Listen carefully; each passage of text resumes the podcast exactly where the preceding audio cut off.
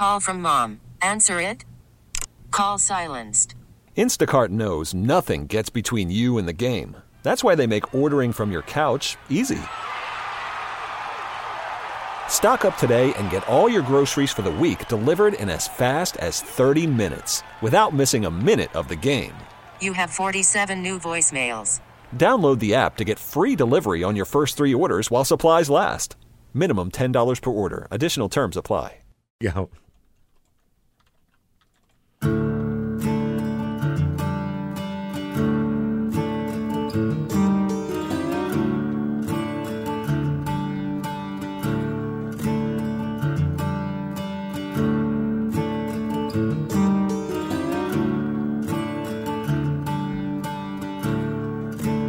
My manager's cool. He gets concerned. He says, Mitch, don't use liquor as a crutch.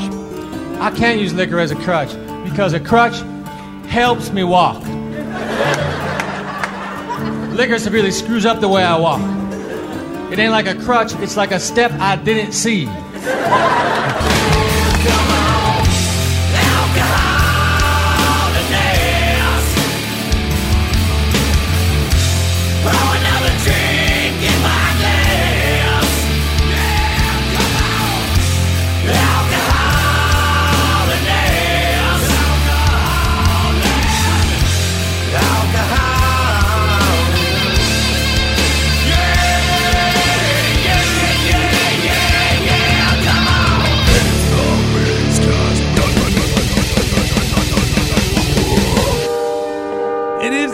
Migscast. My name is Steve Migs. Top Shelf is not with us this week. He refuses to work on Wednesdays.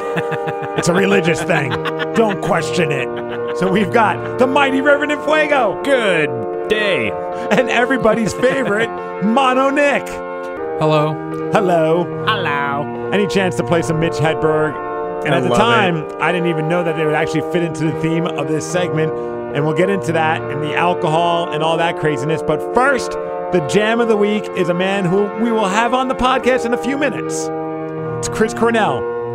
It's his new solo record, Higher Truth, which I highly recommend. Maybe you should call it Highly Recommended by Steve. Song's my favorite one off of the record. It's called Before We Disappear. Chris Cornell, Jam of the Week. Time ain't nothing if it ain't fast. Taking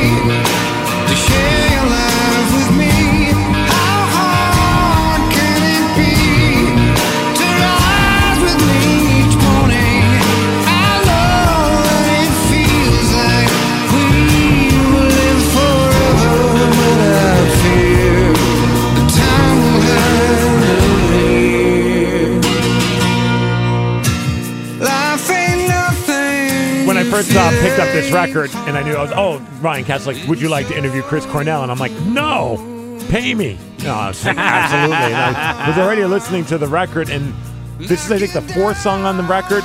And as soon as it started and when the drums kicked in, I was just like, oh boy. And then that chorus. I'm not a guy who pays attention to words a lot, but maybe it's not a good one to play for like your wife, future wife, or. But I don't know. I was kind of thinking maybe it would be. I don't know. That's the thing. It's like it could take on, and I love songs that could be two different meanings. But like, how hard would would it be to spend your life with me? Yeah, th- that would be like seriously. As soon as it was playing, and it was going like this right now. It's just like this would be a good wedding song. I know. That's And I was thinking. And maybe it's just because I've got wedding on the brain. Hell yeah. It's there's a lot of things where I'm like, oh, that would be a good wedding song. But some will interpret it and be like, "That's beautiful." Others will be like, "Which one is miserable in this marriage?" yeah, yeah. Because then it's like, how hard would it be to rise up with me or ri- wake up with me in the mornings? You know? And it's like, whoa. It's like, man, that could be a great breakup song or a great. This Get relationship together is this is going to be awesome. forever. Yeah, Yeah. yeah. That's what I love about Cornell and his lyrics, man. It's like And we talk a little bit about it in the interview, and I bring up this song, and it was kind of cool. His reaction was very like, "I'm glad that you paid attention," kind of a moment. And I always love those moments when I we do interviews with artists, and and they realize that I don't know, I, I didn't do my homework, but like I gave a crap.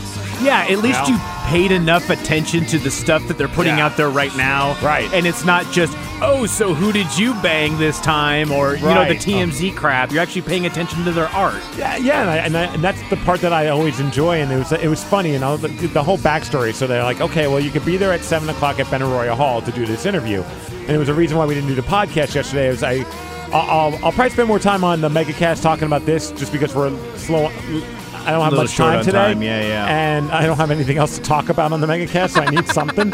Uh, but I got to do a really cool event at uh, Joint Base Lewis McChord. They asked a few of us, former Seahawks and myself, which was kind of awesome. I got lumped in with like Joe Tafoya, Jordan Babineaux, wow. Norm Johnson, a few other guys as well. Yeah, dude. Got to watch Norm shoot some rifles, which was cool. Whoa. But they're like, hey, could you come down to Joint Base Lewis McChord? We're doing this thing where we want to help um, raise the spirits of some of the, the soldiers, especially the ones that are suffering from PTSD. Oh, and I was dude, like, that is amazing. like, yeah, hundred percent. What an honor. It, dude, it was. And uh, Reggie Jones, for those of you New Orleans Saints fans, he was uh, on the Super Bowl winning team. He gave a speech that just, like, he even set it off by saying, I'm sure you guys are thinking, what do I, why should I be speaking in front of you guys? What have I done in my life that would be relatable to you? And he shared an, in, insanely powerful story about walking in on his mom uh, taking out, like shooting her dad his dad Whoa. and and he's like you know granted i'm not in the military but i, I grew up on a military base actually jblm 'cause he's Okay, he's from kent okay.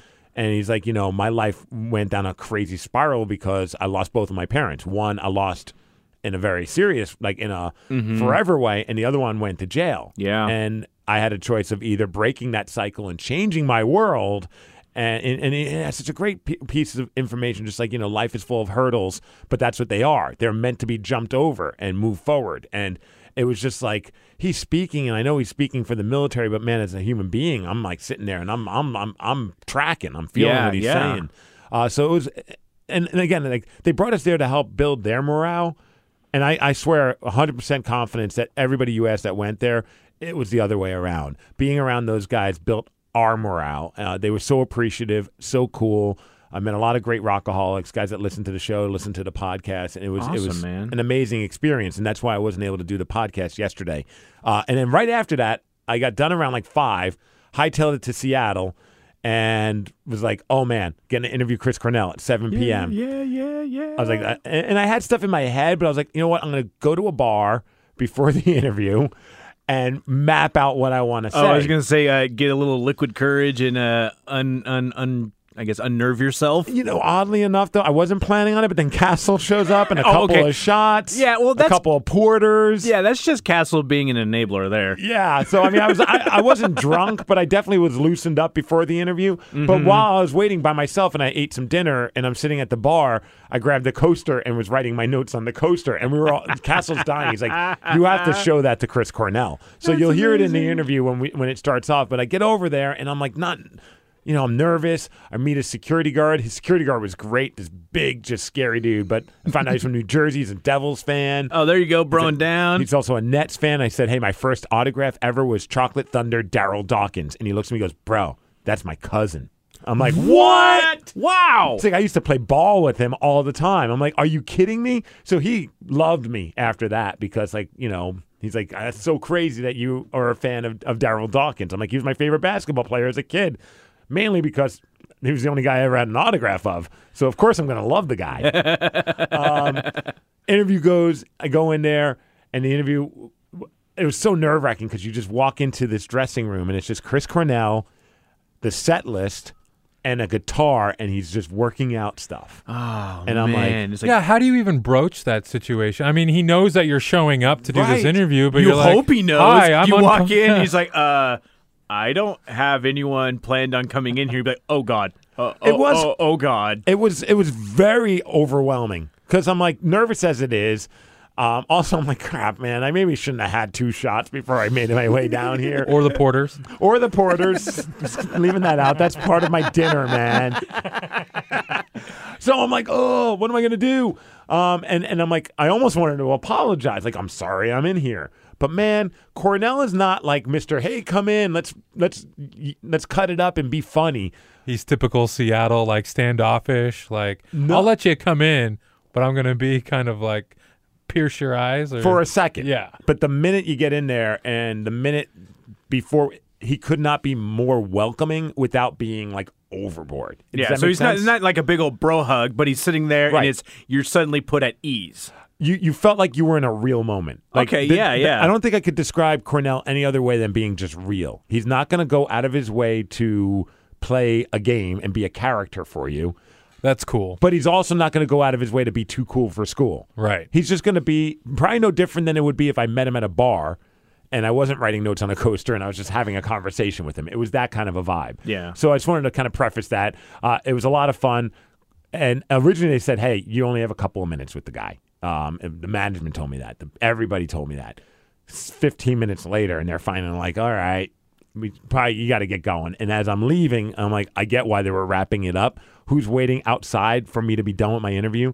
Jeff Ament from Pearl Jam. Nice. So the security guard's escorting me out, and Jeff's like, "Hey, man, that was fun playing football." And the guy's like, "Wh- "You played football?" I'm like, "Yeah, we played football on CenturyLink Field. No big deal. That's just what we do." Man. These guys know me, man. Yeah, right. Dude, it's all like interviewing Chris Cornell. Jeff Ament remembers me. Like these are not things that ever I thought would ever happen in and, my life. and you've done some cool things. You've been around in Seattle and done radio here for Yeah. 17, 18 years. Since ninety late ninety seven, yeah. So yeah, you've been doing it for a long enough time where you've had those experiences, and it's so cool to actually see you just totally geeking out. Oh, yeah. about this stuff still. if you look at and some people pointed out on my, the picture I posted on KISW's Facebook page, like you look like a giddy schoolgirl, and my only response was yes, I was Yeah. a giddy schoolgirl because I was. Exci- I'm always excited to meet Chris, or talk to Chris Cornell, but I was so pumped that the interview went well. Like it was, Yeah. So you know what? Why don't we just do it? Um, the the show is amazing. He played songs from all of the bands he's ever been a part of, and Really? more. He solo stuff, Temple of the Dog, Soundgarden, Audio Slave, even did uh, Mad Season's River of Deceit, which was amazing. Posted the full video on KISW's Facebook page. Covered Dylan. It's worth a watch. Did thank you, yeah, dude. I, Yeah. I sent it to Craig Gash. He's like, "Did you know that's my favorite song of all time?" I'm like, "No, but I figured you'd like it because you're buddies with McCready." Oh wow, yeah, that's cool. And he's like, "Can you send? Did you record Temple, uh, the Temple of the Dog song too?" I'm like, "Actually, I did." And I don't always. I usually record like a minute video. Yeah. Those are the first two times where I've actually recorded the full song because I was like, "This is too special not to share it with everybody." Yeah, you had great cool. seats too, bro. Dude, we were. A I mean, we Wow, were I'm looking at the location of these videos. I, I can't play the videos on this computer, but just like, wow, yeah, you are close. we were one row back and over from, and I'm not kidding you, sitting pretty much right in front of us was Stone Gossard, Jeff Ament, and Matt Cameron all together. Behind them was Kim Thayil, and a little bit over was Barrett Martin from Screaming Trees. Wow. And I guess Ben Shepherd was there too. I didn't see him, but it was it was It's hard not to notice him, man. He's like gigantic. I know, but it was dark. but it was so like it was such a Seattle thing, and it and it, it confirmed my. Oh, I've always had this opinion that Chris Cornell is kind of the glue of that scene. He kind of brought everybody together. You watch Pearl Jam's twenty, you realize how important he was to Pearl Jam. Yeah, definitely. Right. And, and and it was very evident by the love that those guys showed by A showing up and B they were standing up and giving standing ovations just like everybody else, like the mm-hmm. rest of us. They were not acting like they were better than anybody. Not that they ever do, but you know what I mean? Yeah, It was it's amazing. like they weren't acting like they were too cool either. No, no, they were enjoying it, and it was just like, man, Chris Cornell is a special individual. I know I'm going a little gaga over him, but Dude, he is. one of one of the most influential concerts I think I ever went to was Mercer Arena Soundgarden. They had to cancel it, uh, postpone it, and then two weeks later they did it. Um, but he broke down and he did a solo version, acoustic version of Black Hole Sun, uh-huh. and it was just the most. It was so insane. It was just like wow. And then we got a chance to go to the Speakeasy a couple years back, Yeah. with him and Ben, and it was that same thing. It's just oh yeah, the Manor Palace place, Yeah. whatever, Astor Manor, Ast- I don't know. Yeah, Whatever. Yeah, The place that was fancy. Yeah, the place that had the uh, the the whole venue behind the uh, the bookshelf. Yes, But seeing him live and just doing acoustic stuff, it's just it's it's so amazing. It just really is. And on those two songs, Hunger Strike and River of Deceit, Mike McCready was up there playing guitar with him, Jeez. just And yet- to add to the amazing moment. Yeah, and it, like, there's a bunch of videos on the KISW page too, or on the Facebook Yeah. page. So man, He did a cover of uh, "Nothing Compares to You" by Sinead O'Connor. did "Thank You" by Led Zeppelin. I've heard that cover done before too, and It's he good. rocks it, man. He does, yeah. man. Everything about it was amazing. So why don't we uh, listen to Chris Cornell, myself and him hanging out backstage in his little green room. Honestly, like about an hour before he took the stage.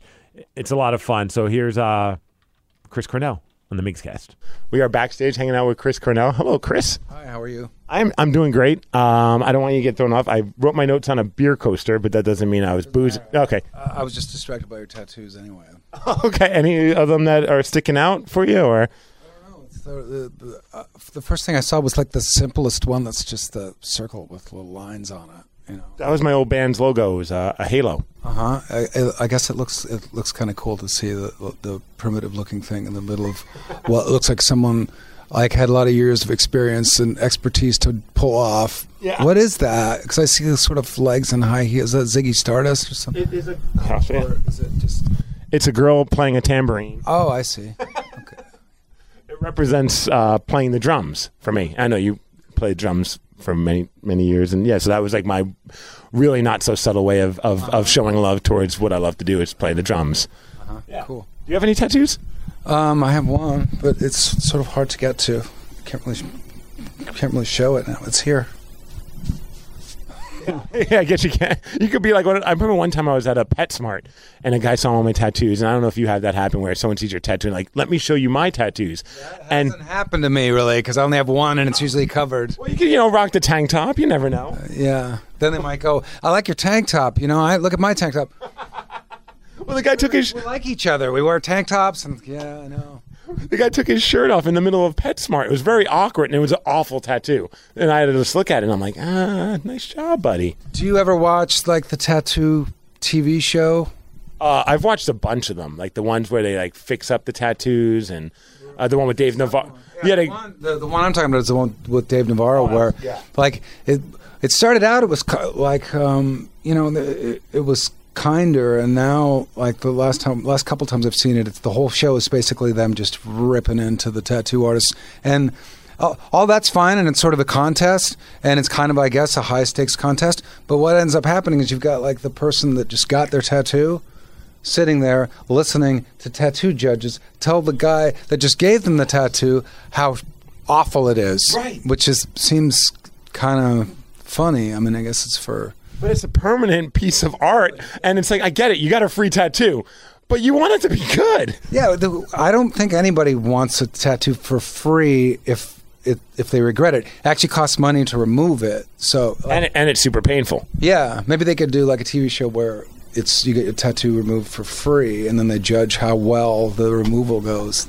I have a buddy, my, my actually my tattoo artist, Tony Mitchell, and uh, he is getting tattoos removed from his arm so he can get a blank slate and start over again. Which I thought I give you all the respect in the world because it seems like you're going to go through a lot of pain just to add new art to your body. Yeah, you could probably just get like you know boutique T-shirts or like you know get long sleeve white shirts and just write cool stuff on them, and then you can do that all the time as long as you live and just And just change it out depending on your mood. Yeah. yeah, because you, you can't.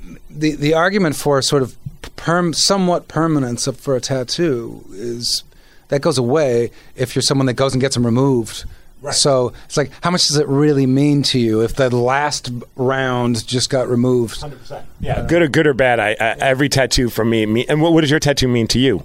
Well, this this tattoo is is like an ode to love, um, for love to my wife Vicky, and so and it's around the time that I married her, and I remember like driving in the car and th- and thinking about what it would look like, and having to ask her.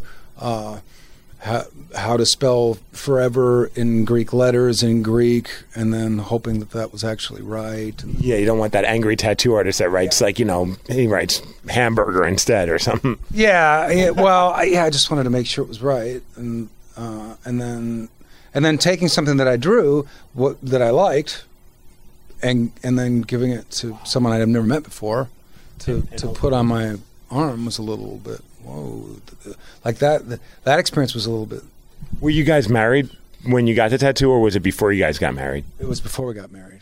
Were you at all nervous? Because I, I have a tattoo, uh, the silhouette of uh, that's my wife right there, and I did it before we got married, but I knew I was proposing to her. Oh, you were afraid maybe she would dump you, or maybe she would say no, or I thought "Eh, she might not like this. no. That never. I I never thought that. I never thought.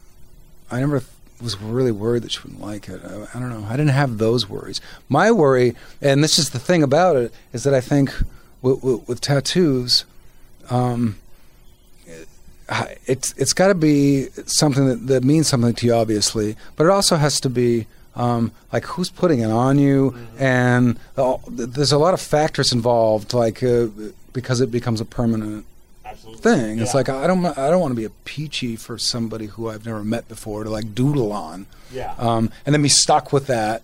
I always find myself becoming good friends with the tattoo artist. I think it's just, and then wind up wanting to stick with them for that reason because it's like, okay, I've built a bond with them, so I know that they're not gonna, they're not going to do me wrong. Well, yeah, and uh, if it's not someone that you, you can build a bond with, they probably shouldn't be putting things on your arms that are gonna. Any thoughts of wanting to get another? I love how we we haven't even had a chance yet to talk about your CD I'm doing the best I can to like to avoid it. to, to burn up our time so that you never touch on anything that was on that coaster that you just showed me. But the coaster's awesome. I've got great notes on it. I don't even need to look at them because um, uh, a higher truth. I love the timeless feel to that record. Uh, it, it- feels like as if like there's a, a warmth to it, and uh, I think it's maybe just because there's some unique instrumentation that's going on on there, and and just the way that the production is. I just love the overall vibe of the record. And uh, before we disappear, every the first time I heard that song, and I still listen to that song every time I listen to it, it stops me in my tracks, and I'm like, it forces me to pay attention to what you are saying, which I, I really enjoy. But I don't know if it's That's the goal, I think. You know, seriously. And there's, I take it seriously. So when, so you know, the there's that moment of feeling like, okay, I believe this is this is finished. The song is written, and now the song is demoed, and maybe I learned something from the demo, um, and, and maybe I don't. I don't know. But but at the end of the day, it, the what makes me feel great is feeling hearing really someone say something like what you just said because that means that okay i'm not out of touch entirely with reality um, there might be a lot of people that don't agree with you but at least i know that there's one person sitting here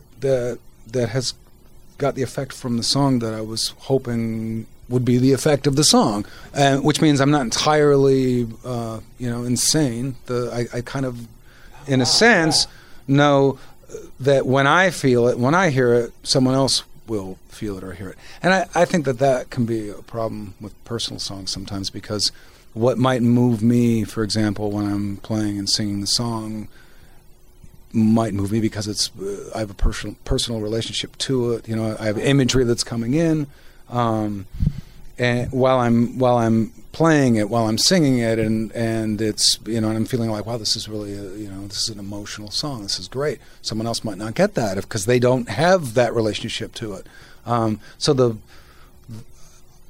the point I think is that is that one human can kind of create that and and create a song or whatever it is a, a poem a painting whatever that stirs something in them and someone else essentially will will be stirred by it too. Not not by my story but it, but sort of it's somehow um, evoking images or feelings in them and allowing them to kind of feel something in their story. And that and that if if you can't do that then I think you're screwed kind of I never even thought. I mean, I've never been a songwriter, and I never thought about the pressure of throwing out something there for the masses to hear, and if they don't connect with it, how that would feel internally for someone like yourself.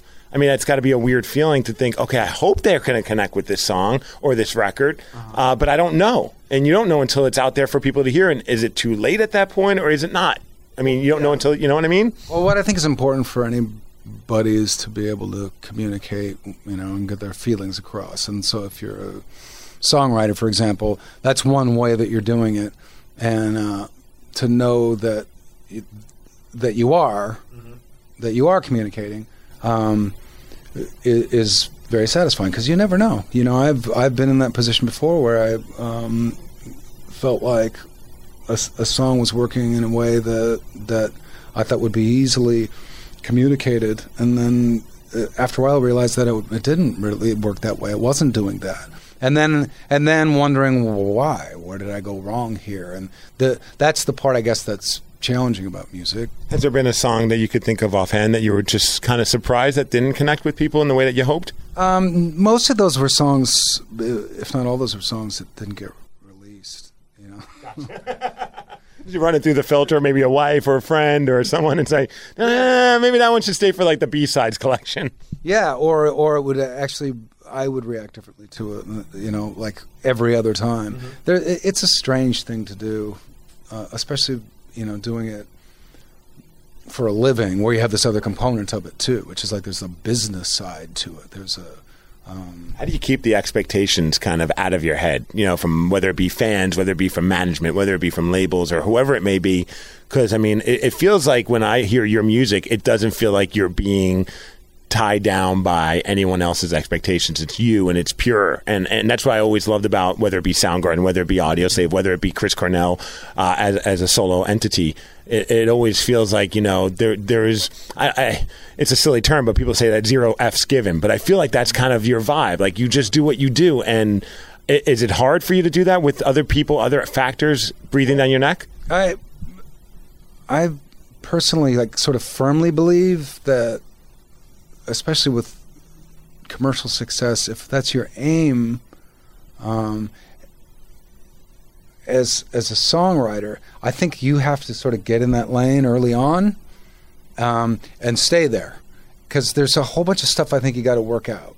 And and I never worked any of that out. I never I never felt like um, and I saw this with a lot of bands. I always felt like um, if most of the people that came sort of up with me and kind of came out of the world that, that I came out of and my band came out of, if they seemed to try to write for commercial success, it was it probably had less commercial appeal somehow. Like they, and I always felt that way with me. I felt like um, I can write ten songs, and and if something, uh, if one of those ten songs somehow has a broader appeal, it's an accident.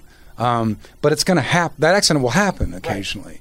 Um, and I'm not necessarily the ever the best judge of it. I don't I don't feel particularly in touch with uh, the the commercial side of music as a fan, and I never was. I was always someone, uh, even from as early as eight years old, I can remember. I was uh, I was someone that sort of liked the deeper album tracks, and didn't, and I liked the songs that I didn't hear on the radio, um, the songs that my friends hadn't heard. Maybe just uh, I'm not sure why.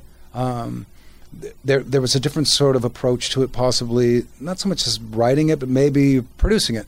Um, maybe the the artist or the producer or the label felt like you know that's not a that's not a song we're going to have a hit with so we'll put that as the ninth song on your album Right, or right. something and maybe what went into making that song is something that appealed to me that that uh, that is is why I like music. That's different than than I suppose what makes commercial music. I'm not really sure. But the the the short version of the answer is that I always felt like the uh, I will do my best as a songwriter um, and an album recorder if I don't consider any of that, and and I will have probably a better chance at having um, popular songs if I don't do that. You don't put that pressure on you. Yeah, I get you. not Um, even pressure. It's more of a. It's not. It's not pressure. It's a. It's a. It's a. It's a focus, and I, I can't say that it's an artistic focus. It's more of a. It's more of a manufacturing thing. It's like, uh, it, like if you imagine one of your. What's one of your favorite classic bands since you were a little kid? um, for me, probably uh, I'd have to go with Kiss. Okay. I mean, it's the first, you know, Kiss and then uh, Guns N' Roses, but Kiss really defined my love for rock music. Now imagine you're a, you're a little kid and Kiss is coming out with a new album, and someone tells you, "Yeah, they were they were sitting around and they were writing this album. They were trying to figure out what you would want." Now, if if for me, for example, say I was, say it's a Pink Floyd record or something. If someone, if I believed that they were just sitting around scratching their heads trying to figure out what me, this teenage kid in Seattle, wanted to hear, I would I would never want to listen to that record. I want to I want to I wanted to be invited into their world, into their universe, whatever it is. It didn't have anything to do with me. I was trying to escape me by listening to their music. Right. Um, and I think someone that writes uh, commercial songs specifically for commercial success and to have big hits, the ones that do it consistently, I mean, it's uh, bravo. It's an amazing thing that they're somehow able to do that because it's a mystery, um, but it's a different thing. Um, it, uh, the, it's it's like a it's like marketing. It's like a marketing genius. I, uh, one last question. I know I got to let you go. Um, I, I wanted to ask you because I'm, I'm a huge Soundgarden fan as well, and I always love when my favorite bands kind of go off and do their own thing outside of the band because I feel like it. And maybe this is just me, but it's like, oh, this will make them miss their band more. you know what I mean? And, and they maybe get more excited to get back in the practice space and recording. Do you find that like th- does the solo stuff? Um, give you an opportunity to get away and refresh yourself, and then do you get excited to get back with the boys again, or uh, how does that work in your world? Um, I think it's uh, with what I do as a solo entity. I'm always kind of bouncing back and forth, and it always feels refreshing both ways all the time. Um, That's a good point. and I think Yeah. that that's uh, I think that that's a good thing. I think um, I don't know. I think that that in a sense, yeah, it, it, it's sort of you, you sort of go out into the world and then you come back, and it's sort of two different worlds where you can kind of bring some aspects from one into the other and and cross those back and forth all the time. Um, and I also think that there's something. Um, I think there's something healthy in the in the trust of a of a band, for example, allowing each other to do that and supporting each other when they do that. I think that that creates a, a really s- sort of strong core relationship thing that you bring back into your band, and it, and it makes you sort of believe in you guys even more. Absolutely. Chris, I really do appreciate it. Thank you so much. And uh, Higher Truth, great record. And uh, I'm looking forward to seeing you perform live at Benaroya Hall. Right on. Thank you. Ooh, techno. the perfect one to play right after Soundgarden's Chris Cornell.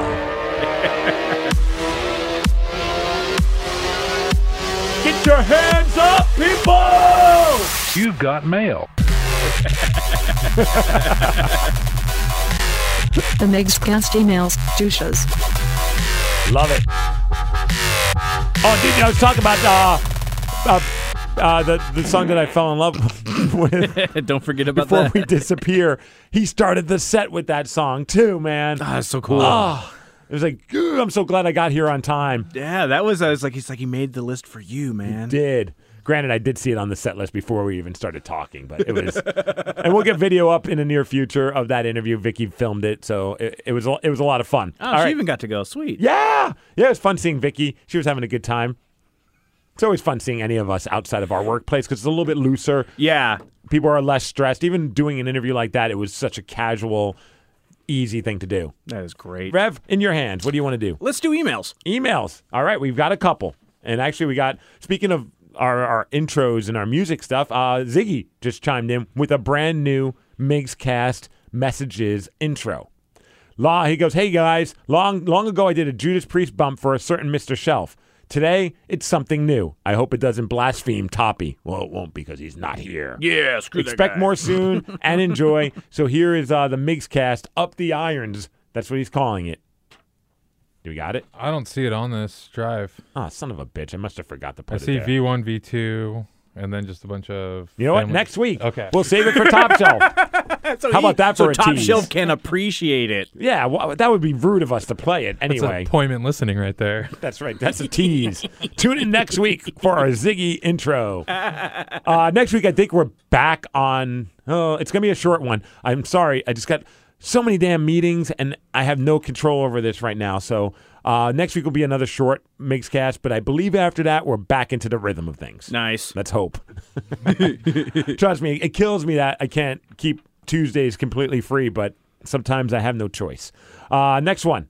This one's subject Your favorite girl. It's from John from Truth or Consequences, New Mexico. Sweet. That's where Cactus Jack is from. That's right. Mankind. uh, there's our wrestling quota. There you go. Uh, he goes, simple question for the four of you on the next Migscast, or the 3 Mm-hmm. Who do you think is the hottest? Ayla the cam girl, Rachel Barley the bikini barista, or, and I'm sure you could put do the math, Red the stripper.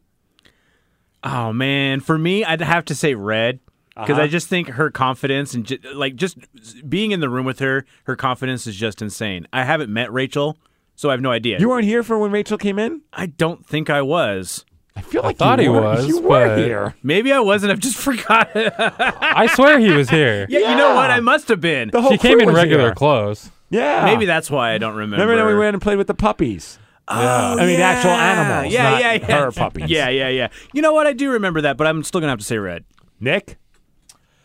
Boy, this is a tough one. I mean, we could do a round of F, uh, F, Mary, kill. I, I mean, it feels like in this situation. Yeah. Not that we need to, but um, for the way that I've uh, progressed in my life and matured, I'll go with Ayla the Cam Girl. oh, you want How her you've to matured. rock the accordion as your Sure. yeah. Damn. I like uh, you know something that's a little bit more like uh, obtainable. yes. Yes.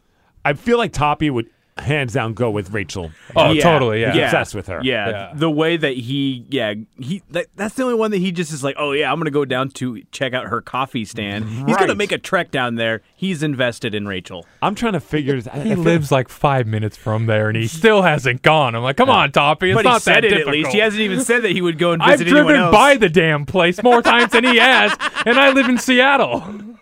Did you get a coffee? Talks a big game. I did not, but I looked. I tried to look through the window every time, but the shutters are always closed. You ever get into an accident or close to getting into an accident because you're trying to check out? I, me neither. Peeking. Never, never, at Never- hot- never at all. Not, especially not at that hot Chickalade when I'm Meridian. Never. Um, man, I'm torn. It's like picking your favorite kid. Totally, yeah. you know, kid. I I feel like uh, I'm gonna have to get into a devil's threesome with the Rev. I'm, I'm picking Red. Nice. Attaboy. I'm a fan of Red as a person. I think she's a cool- and she got me flowers. She did. I think Yes, that will, right. that, and you can even just be like to the other girls if they got mad, you'd be like, she Look, got me. she got me flowers. And coming in without a bra, that was pretty hot. That was pretty awesome, dude. I'm a Actually, it was fan- pretty cold, sir. it was very, very I'm cold. glad it wasn't. Well hot. played. man. I'm torn though. That's a tough one. It depends on the day, but They're man, all awesome. They've all been super fun. Not that I remember Rachel was on the podcast, but yes, I know They were all great This on the guy- They podcast. were all fun. I was here for that. all right, uh, that is all of our emails. It's, it's, it's the, it's the mix, it's the Migscast. It's the mix cast. It's the Migscast. Nick. Uh, voicemails. All right. Hopefully we can get to them. Let's do at least one. Hola, douches. It's Carmack. That's gonna Wanted to long call one. and wish Steve a happy early birthday. Thank you, and to you Love too. to make it out to the game, but I'll be going out that Saturday to uh, Had a drink. celebrate my birthday, which is October 4th. I know that. Oh, Happy nice. birthday, Steve. Anyways, I'll be at the Tulalip Casino, the Canoes Cabaret. Any douches uh, can't make it to the game, want to go there, find me. All Find right, me. stay positive. Yeah, you know he'll uh, he'll be having a great time. Happy uh, early birthday, Carmen. Yeah, we look forward to your voicemails next week. Uh, next, uh, next voicemail. Yeah, we should probably not play this one. yeah. Where did that come from? yeah, just Just playing through all of them? Get You know, rid you of it all, or yeah, just put a bleep on it. all right. You know, th- there was a there's a guy who listens to our podcast who apparently hasn't been home. Weird. I got to call her. That his mom just the, the- for those that we bleeped it because out of respect, but uh, ooh, that's weird, man. I'm gonna have to get that number and, and give her a ring and let her know Hopefully that. it was just a road trip. I hope he's okay. I, I feel bad. I don't check the voicemails until the day of. Yeah. All right. Well, you know, why don't we do Facebook drama because Yeah, we got to let's get out of here. mm. Oh, Wow. that was very awkward. I'll keep you posted. Hola, Yeah, right? señores, señoritas. Can we just shorten this? Because I, I got like a minute. We got to do it. Sorry, I got to go to a meeting. All right, playing the role. Facebook drama. Our chance to point out the stupidity that happens on Facebook. Sorry, boys. Uh, you know what? Only because of the name, Nick, you will play the role of Angie. I figured. Rev, you will be Cindy, and I will be Grace. Take it away, Angie. All right. Wow, you want to run around calling me a whore, Cindy? I'm not the one who begged me for a pregnancy test last year. Seriously, delete this. I have so much fudging dirt on you, you don't even want to go there. Like what? Tell me everything about your Planned Parenthood visits. Sure, your family would love to know. Are we doing this right now? Okay, fine, you stupid bee hatch. How about when you and Jason hooked up at your brother's 12th birthday party and I guarded the pantry door? How about when you hid weed in your to get it into the prom? Is this really necessary? You guys are my friends. Oh, and Cindy, let's talk about your electric toothbrush and how friendly you are with it. And you gave John his first noggin at your dad's house. You wear two bras to make your boobs look big. Ugh, girls, you need to stop. This doesn't belong here. Hashtag damage control. And Angie puts the first four letters in control. And Cindy can't spell hashtag functional idiot. And you flash your boobs to avoid paying at the toll booth. Angie, stop upsetting Cindy. You know she has problems. I don't care. You're her mother. You handle her problems. She only comes to me when she needs a pregnancy test or a ride to Planned Parenthood. Hashtag almost mama drama. Wow. I respect that they uh, self censored themselves. Fudging. Fudging. That was nice for the kids. And bee hatch. Bee hatch. and a noggin. Wow. All right. Hey, huge thanks to Chris Cornell for hanging out with us on the Migscast. um, I'm still a little thrown off by that voicemail. Yeah. I hope everything's okay. Wow. Uh, so we'll we'll figure that out. But hey, thank you guys for listening. For uh, Top Shelf, who refuses to work on Wednesdays, the Rev, Mono Nick. My name is Steve Migs. We'll be back next week. Thank you for listening. Thank you for being patient. And oh, thank you to Jacob and Kirkland. He texted us and said he voted for us on the best of Western Washington. You guys are in first place over Luke Burpstank. Nice. For now. Keep it up. Keep voting. Let's let's take down Burbank. Yeah. Hashtag beat Burbank. Titanic style. Yes. Absolutely. All right, stay positive and suck it.